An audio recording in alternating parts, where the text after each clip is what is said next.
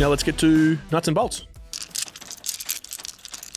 More nuts and bolts flying to the point where we have our own sound effects. That's big work from the boys behind the scenes during It'll the be, week. it'll be sponsored soon. I want to look at Jake Stringer. Jeez, he kicked a fair barrel on the weekend. He might have to be contractually one of the most fascinating stories and careers when you actually think about it. So I did some work, I made some calls, I uh, Yes. took some stats. Let, let me remind you because I actually forgot about some of these things. So he's All Australian in 2015.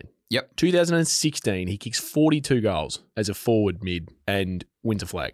He was dropped at one stage in that season. Yes, he was. In 2017, he has an okay season, doesn't kick as many goals, but remember the dogs struggled. Yep. At the end of his uh, season, he has his um, exit meeting, and Luke Beveridge, out of nowhere, drops a massive bomb. One of the biggest that we've seen Yeah. in, in trade history. Jake, we want you out.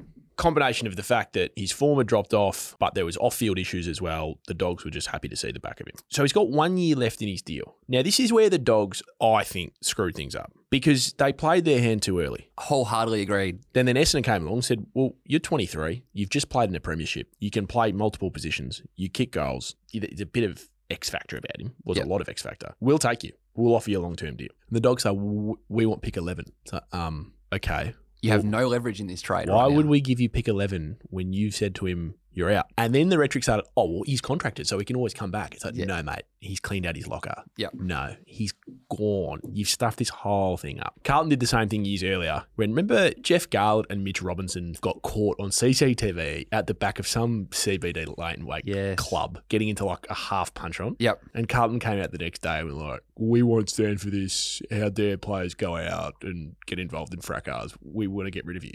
But then at the trade table, tried to like, they were like, oh, this is weird.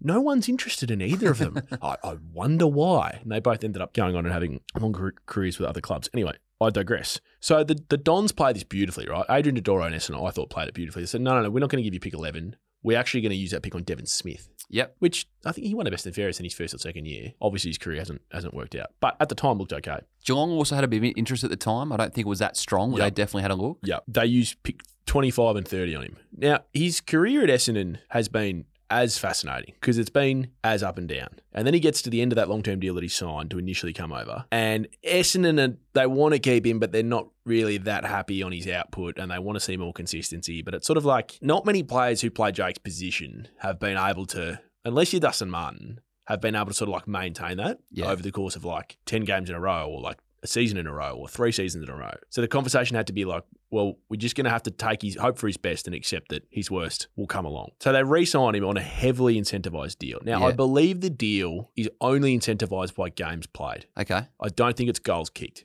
And I don't think it's best and fairest. It's simply we need to make sure you're on the park. Yep. And then what happens at the start of this year? He's not fit again. Kane Cords comes on and accuses him of being overweight, which at the time looked pretty fair. Side note, I'm surprised we only learnt this week that Jake Stringer had concussion battles before the weekend. Same. When everyone was coming for him, why that should- wasn't used earlier? They, they should have that, that like they should have done a press release as instantly. Yeah. We all would have got off gotten off his back. Yeah. Um, he kicks four on the weekend. He kicks one of the best goals on the run you'll ever see. A taught from sixty five, and then the whole conversation starts again of like, well, what's he worth? So I'm so it's a not. three year deal Yep.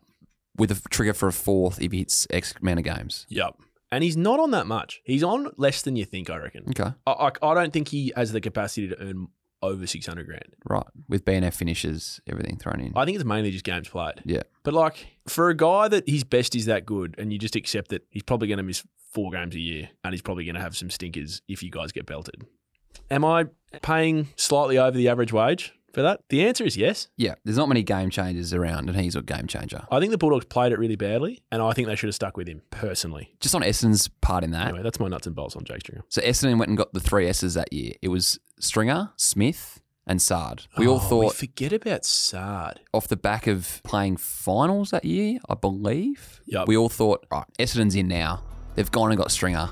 They've gone and got Devon Smith. They've gone and got Sard. This side should be pushing for top four. And it fell away dramatically. And incredibly, out of those three, only Jake Stringer remains.